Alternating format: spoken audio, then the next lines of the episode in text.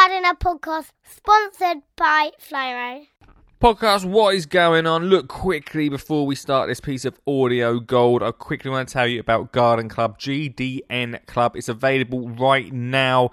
As part of membership, you'll get a weekend breakfast podcast inspiring you while you eat your cornflakes to get outside into the garden. You'll also get a monthly behind the scenes video with a make to create gardening idea to do with the family. You'll get the digital version and the audio version of the How to Get Kids Gardening book. You'll get a private and exclusive community area, which means that you can share ideas with other members of the club, and instant access to me, which means you'll be able to message me and I will instantly get back to you answering your questions. It's all available right now for $39.99 a year, which is about £3.30 a month, which I don't think's too bad. All of this supports getting kids into gardening and supports the podcast too.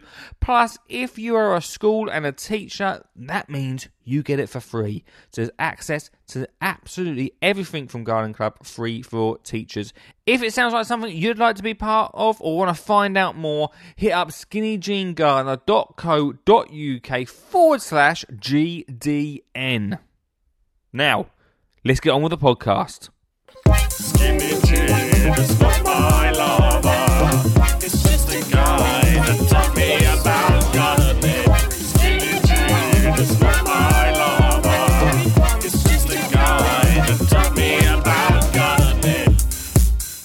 How we doing? Uh, right, tonight uh, we are talking. Uh, it sort of goes along what we talked about first half hour. If you want to call in, then please do. It's 0742 uh, 357 4520. We're talking about Kiss the Ground. If you watched it over the weekend, then thank you for doing your homework. I watched after last week's Thursday show with Mr. Socket himself. Uh, and, and since then, I've not been able to stop thinking about it. I've not been able to stop. I don't know what you guys think. I don't know if anyone managed to watch it or has watched it beforehand. But it, it goes back to what I've done to my driveway, which talked about. I know, I know, we're talking about my driveway again. About what we do with our soil, like especially this year, I really thought a lot more about soil. It, it didn't feel very it didn't feel very important beforehand. Felt like, yeah, it's just soil. It doesn't matter. Get some new stuff sorted. It's really important. what we do to it as well. Uh, from Kiss the Ground, basically what was said was if it was, it was on more of an industrial sort of agricultural style over in America about how they plow the fields and basically we're killing off organism. By the way, any, anyone that think, oh, thank God, thank God, thank God, because if, if I'm saying something wrong, then uh, this man will. I just came in and heard you say thank God. uh, only because I was saying like uh, about organisms that once we start breaking out down the soil, the organisms in the soil, Yeah, what is it, Suggs? It's like uh, it kills it off. I mean, even the humble worm, something as simple as that. You think you run a plough through a soil, it's going to chop up that worm that gets in the way, yeah. kill that off. So Is it it- true that worms, worms come back to life and you get two worms if that happens? I believe that's to be a bit of a um, w- uh, myth, but there might be one type of worm, something's that. going to the back of the head. Yeah. One type of worm that that is true. Um, yeah. Well, th- so that's the thing. Like I learned from it that uh, that we, I think there's definitely a place for digging. um, I mean that was on quite an industrial length. Yeah. what they were Yeah. showing. Yeah, I mean that, that's what I took away from Kiss the Ground. Um, I'm a no digger, and there's a meme going around at the moment that anybody who's a no digger will tell you they're a no digger. Um, Very fashionable. well, I've just done it because it made sense to me. Uh, right at, at ten years old, it just what I did it made sense. But um, on a on the agricultural scale, yeah, ploughing the land releases all that carbon from the or the CO two from the soil, which then goes up and uh, the the uh, diagrams or the the satellite images that were showing that really did highlight that it does run in line with ploughing season. Yeah, that was an Um, incredible, incredible image being able to see see that throughout the year, like the diff, like the, the intensity of of what was happening during them times. Yeah, and how when what more plants were being grown, such as wheat crop or whatever was grown in the farmers' fields, that went down quite dramatically. Yeah, that's it. Yeah. So, go on. What were you saying? Oh, I was just going to say I found that really quite interesting and really quite eye opening in that regard. obviously I'm get like over there because it was obviously American based, so we we don't show what goes on over here, but we obviously do the same in UK, hmm uh, and, and this happens all over all over the world. And if you go to any, especially during the summer, if you go to any um, uh, go on any walks and walk past a field in the UK, we get exactly the same like dustiness and Yeah. there's one field that we we walk across in, in our local area and it is like an absolute desert sometimes Yeah, yeah. You only have to look at the colour of the soil as well in the farmers' fields. It's a very almost sandy brown, not that dark black brown that we associate with good soil. Yeah. Well i, I suppose I, I suppose if we did the same if we overworked our soil in our own gardens we'd have Yeah. exactly the same problem Yeah. whereas i always see see when i first started going gardening it was like get get in there get stuck in churn churn that soil as much as possible and try and almost almost thinking try and get the good stuff to come to the top Yeah. Well, yeah. I mean, you would dig over the soil to try and incorporate air and particularly nitrogen into that soil. That was, I believe, the thinking behind it. Hmm. And also, if you're doing it before the winter, so that the frost would break down those those big clods, especially in clay, to break it into uh, finer particles. However, it doesn't seem to get that frosty anymore. I don't think, certainly not here anyway. That I don't find it breaks it down. So, completely gone for that reason. Um, it does when you dig over your soil. The the crops do benefit from it. There's no denying they do benefit from it, but that's because you're killing all that life in the soil. So it's feeding off that dead stuff in the ground. The plants are feeding off the dead stuff. which is great for that moment for that plant but once it's gone it's gone Yeah, yeah. And hundred years time, it may not be able to support itself. Hmm.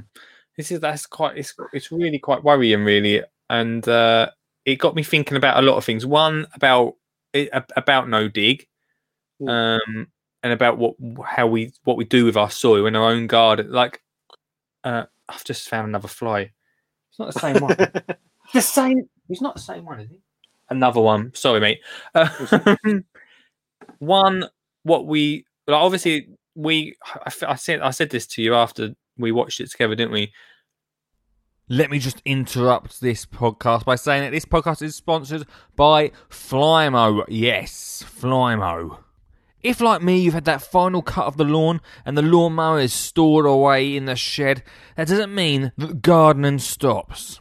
And that also doesn't mean that Flymo don't have some amazing products to help you out throughout the winter. One thing that I absolutely love is the C-Link 20 volt combi pack 3 in 1. It's an interchangeable, lightweight and easy to use 3 in 1 gardening tool. You've got a grass trimmer, a hedge trimmer, and a blower, which, especially at this time of year when I've got loads of leaves in the garden, is absolutely perfect for me. You know me, I absolutely love Flymo. They're an affordable and quality tool, which, when they're cordless like this, makes it so much easier just to get out of the shed and just get out there and get gardening. Hmm. If you head over to flymo.com right now, it's free delivery on all orders over 45 quid. And so, if you want to continue your garden adventure throughout winter, that is the place to head to. Right, let's continue the podcast. I feel like we can't really do much about what farmers do. I mean, there's going to be farmers that watch that in the UK that will be pushing for their own industry to change. But as gardeners, I feel like in our own gardens and our allotments, we can do a lot more. One thinking about what we're doing with our our soil, and Yeah. also and also what we're doing with our gardens. Like I, I, I uh, guess earlier on, I talked about my driveway, for instance, Uh-huh. about just paving it over everything. Like we Yeah. always talk about how good plants are for the world, but but we're not necessarily thinking about or minding about paving over and tarmacking over everything, are we? There's no yeah, balance. hard landscaping has a place. It does have a place, but I think uh, what, what you're, what you're saying about getting the farmers on board, getting more and more farmers on board, the trouble with those is they're very set in their ways.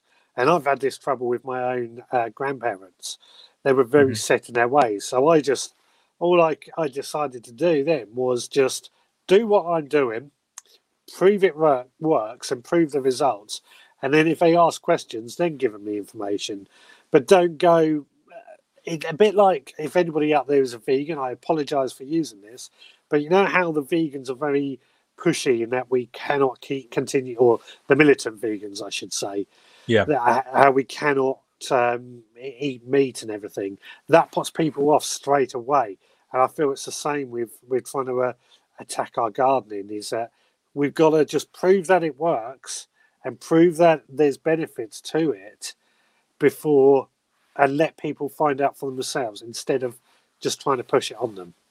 Yeah. Oh, yeah. Oh, oh definitely. I, I, I'm, I'm with you there. Um, but yeah, I suppose I, I, I, I, I f- I feel that with no dig, like it is like a vegan thing, isn't it? Yeah, It's- definitely. the- I don't know how it how it got to that point. I don't know why. It only feels like over the last two years that that has happened to No Dig. Yeah, I think as more and more people have gotten board and it's became the more eco-friendly way. And again, I- know people who are very much into their eco-friendliness, but they can come over as very, very pushy in how they go about it. And I feel that's happening with No Dig. Um, I mean, I've been on certain groups when somebody's came in asking about a spade or what spade to buy, and they've been shot down straight away. And I don't think that's helpful because it, it, it puts someone back against your own um, campaign in many ways. I, I still think there's a place for a spade. There is, there is. How are you going to get your compost out your compost bin without a spade? How are you going to plant a? How are you going to plant your your shrub or bush without a spade? yeah, uh, definitely still a place for, for tools in that sense. Uh, so we don't have to wipe them out totally. But yeah, I think I think it's really made me think. It's made me think a lot about like for me, I talked a lot a long time about not really worrying about soil. Just go and grab some compost, you'll be fine. Mm. And you shouldn't. You should really look after the soil you've got. Yeah. And I don't feel like this is the first thing I've watched in a long time that has made me think that actually doing gardening and looking after our soil can make a difference. Not not just growing your own stuff, but can make a difference to climate change. hmm Yeah, yeah. Doing our own Um. I've always, I mean, I've said this with veg gardening. If you are worried about uh, the climate change and you want to do your own little bit, going on protests and everything is fine. But if you just start doing it in your own back garden, you, you've grown your own veg in your garden. You're not then not transporting food halfway across the world. You're you're taking your own steps. You're in control of that, and then you can worry about what you can't control at a later date. Yeah, yeah, definitely. Yeah. It's a good point. Also, you can sort of you'd like to hope that you're you'll inspire your neighbours as well by doing such. Yeah, yeah, but you got to prove it works. Yeah, that's true. Yeah. Um, what I I think when we watched that on Thursday night, they had a farmer in who uh, basically let the sheep graze down what was left, the leftover wheat and, and stuff, which actually works really really well. But if that was in the back garden and you left all those uh, dead um, plants effectively still in the ground, your neighbours aren't going to like the look of it and therefore not going to adopt to it. Yeah, that's I mean that's where the education side of why it's happening needs needs, needs to come in, doesn't it? Yeah, Yeah. Uh, Which I suppose is is can be quite difficult. Yeah, I mean, I like the idea of getting animals coming uh, as well um, to clear away the waste because it's they're feeding off the waste. Yeah, well, that's the thing. They, they- really concentrated in in that kiss the ground on Mm. the cows, for for instance, Mm. quite a bit about how they are basically bringing back. Like they do get a bad rap, cows, don't they? They do, yeah, Yeah. But how they are actually helping save the planet how- by the way they yeah. by the way they're doing it. Yeah. I mean, the reason cows get a bad rap is because uh, rainforests get cut down so that farmers can farm more and more cows, and obviously they then give off methane. Yeah. but that I mean that methane is probably going to happen anyway. But if we can use it on the land that's already existing and being used for something else, I feel that's the way to go about it. Yeah, definitely. Uh, I'm not getting a cow anytime soon, by the way. Just to, just to let you know. no, neither am I. Neither am I. Chickens and quail are enough. yeah, that would do. um, has it made you think about how you uh, do your own allotment and, gar- and garden and garden as well, mate? Like what you put into it and stuff like that. It's it's certain. I mean, like you, it's got me going in in my brain going quite a bit and sort of thinking, you know what? There's something to this, something that makes a lot of sense. Um, even though I've done no dig twenty odd years, uh, completely by accident, but I just felt there was more I could take away from that and, and really start thinking about uh, how our gardening affects everything else Yeah, everyone else on the planet. Um, I do think it's going to be like a, a, a um, thimble in an ocean sort of scenario. I'm not going to be able to do much, but if a hundred people go and do that, that's a hundred thimbles. Then if Yeah. they inspire another hundred, it, it can just keep moment, growing momentum. yeah. You're you're so right though. It is really easy to uh, think. I have to be careful how I put this. I know someone. I think you know you might know who I'm talking about. That that they, they don't recycle, and Right. uh, and basically their answer to it is, well, you know, what's the point? No, you know, over in so and so they don't do stuff. But if we all think like that, a bit like this, if we all think like you say, it might just it might you might feel like you're you're just doing your own little thing, and is it really going to make a difference? But just by you doing it and prove, like you say, proving it and being able to tell people about that, that that is a you know it's a big thing. I think. Big thing, big thing. I mean, I also believe that all these businesses, be it a farmer or uh, another country, they are led by their profits. So Yeah. if you really want them to change, buy the products that are implementing those changes, hmm and that will get more. Um, that that has the most amount of power than politicians or anything else. The, the the bottom line is they want to make money.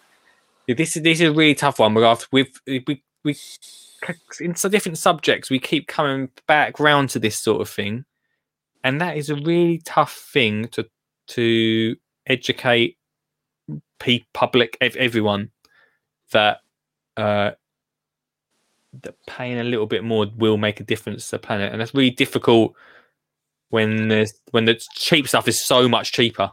Yeah, yeah. I mean, people won't pay a little bit, a little bit more money uh, off yet, but if people that are prepared to do it will start doing it instead of complaining about it, they Yeah. make those changes, and the more of them that do it, the price can only come down Yeah. because it'll be cheap for them to produce, especially if they start doing it on mass market. Yeah, that's that is so true. I'd, it'd be, I think uh, I, I was watching today. Uh, Alex from Essex Allotment. Mm. Um, I think he does no dig. Mm. Uh, I think uh, you know he, he's sort of proven that. Oh, it's a bit of a smaller scale, I suppose. But well, I mean, very much like Charles Dowding, that it can be done and it, does make a difference. Yeah, yeah. I mean, Charles Dowding's obviously the, the guru when it comes to that. I mean, he's got two acres, is it, or three acres? Quite a lot. We must Quite get a- him on, really.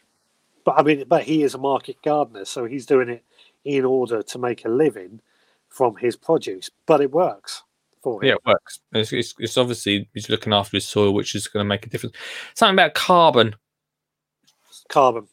With the carbon not being so so, so when you dig over the, the soil Yes. It's sending carbon out into our Yes. atmosphere. Yes, carbon in CO2 form is a gas, and or even CO, CO or carbon oxide, CO1 or car- carbon monoxide. That's the word I was thinking of. Uh, that's all in gas form, but when it's in the soil, it's like a carbon sink.